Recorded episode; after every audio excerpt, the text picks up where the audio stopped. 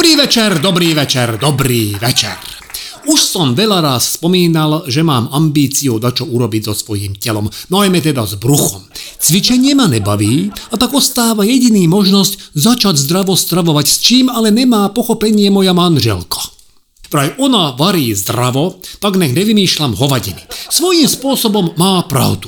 Ja vďaka jej jedlu splňam základný predpoklad zdravého životného štýlu, že viac kalórií treba vydať ako prijať. Chápem, že tie kalórie sa majú spáliť a neviem vysrať alebo vydáviť, ale v konečnom zúčtovaní je to jedno. Takže musím môj nový životný stravovací štýl pred Ildikou tajiť. To, čo mi navarí ona, dávam nenápadne psovi.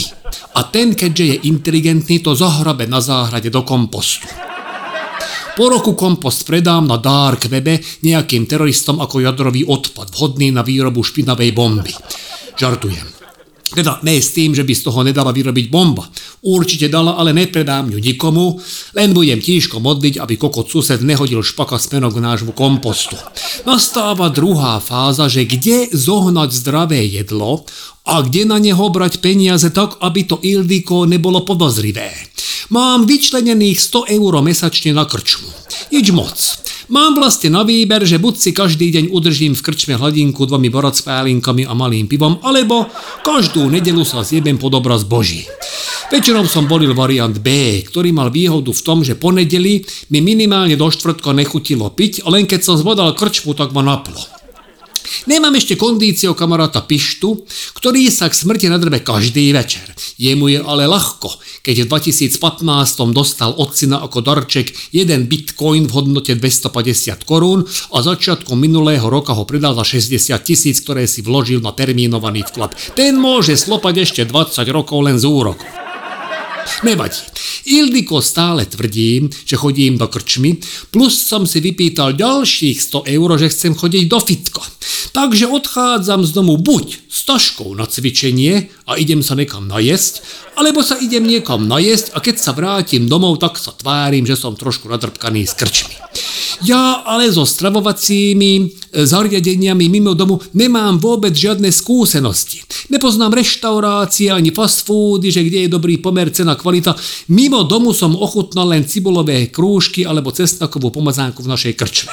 A to nám dáva krčmo väčšinou zadarmo, aby sme čo najviac chlastali. Skúsil som nákupné centrum a vo Furtkúte boli všade také šóry, jak pred tuzákom v pesničke od Haberu. Každý jeden rad bol dlhý a pomalý. Presný opak toho, čo ja ponúkam Ildiko večer v spálni. Áno. No však počkám, kým tento intelektuálny Ford odfakte všetkým. Tak, máme? Dobre. No tak keď som tú šóru zbadal, tak som akože odchádzal a zbadám bagetéria a tam nikto. Keďže som neskúsený, tak by nedocvaklo, že tam, kde nikto nestojí v šóre, asi nebude kvalita najvyššia. Idem k okienku, čo obsluhu dosť prekvapilo. Z toho brigádnika, čo tam bol na mobile, keď ma zbadal, vyšlo, že piči zákazník. A ani toto mi netrklo akože varovanie, že tu si nemám nič dávať. Však vravím, neskúsený debil. Kúkam na menu a mali tam, že syrová bageta. Šunková bageta. Potom prekvapivo, že syrovo-šunková bageta a s veľkým červeným s miliónom výkričníkov, že sáhybov sen akcia za polovicu. A zase, idiot, nedoplo mi, že akcia je fasa, keď ide o elektroniku napríklad, ale že akcia na bagetu znamená len jednu jedinú vec. Že ju nikto nebol ochotný žrať, a že náplň do tej bagety je dávno po záruke. Alebo že tá bageta bola urobená ešte pred dvomi týždňami, nepredala sa, takže ju zabalili do celofánu, drbli do mrazáku a teraz mi ju zapečú v nejakom toustovači. Je to možné, že aj s tým celofánom, ktorý už nebude možné oddeliť od bagety. No ale hladný som bol. Bageta stála euro 90 plus k tomu, že nekonečný pohár na kolu som dostal. Neviem, kto bol sáhyb, ale nechcel by som byť v jeho koži. Musel mať chlapec nejakú strašnú traumu, lebo jeho sny by som teda nechcel mať. Keď som išiel 8 krát načapovať Sprite, ktorý chutil, ak keby ste do zlevimitého pohára od zubnej pasty naliali šaraticu, tak ma už zastavili, že odtiaľ potiaľ. Hovorím, jak odtiaľ potiaľ mám nekonečný pohár. Debil otočil tabulku, na ktorej bolo nekonečno zvyslo, čím z nekonečna vznikla osmička a že teda nech si ešte raz načapujem a nech pálim do ryti. Darmo som mu snažil vysvetliť, že sáhybov sen, keď nezapijem aspoň 5 litrami tej lepkavej koli s bublinkami, tak umrem. Nepochodil som. Tak som ponáhľal k autu.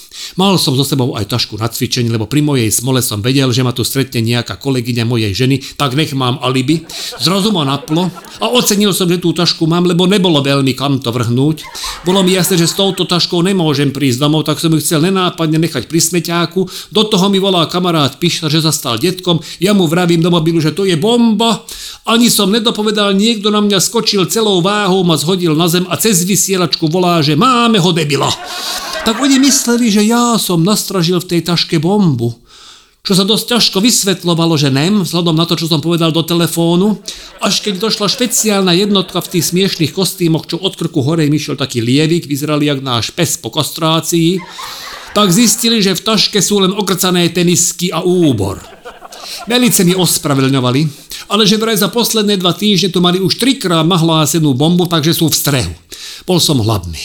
Smrdelo mi z papule. V aute som mal tašku, ktorú som ako bál kde len tak vyhodiť, aby ma zase neprepadlo protiteroristické oddelenie a cítil som sa zúfalo. Tak som tú tašku vyhodil na našej ulici, ktorú rozkopali do takej diery tam v ceste, opravujú plyn, vodu aj elektrínu, najlepšie všetko naraz, lebo keď už má byť odstávka, tak nech je akože komplet blackout. Ja som mal ten svoj blackout, ktorého som sa potreboval vyspať.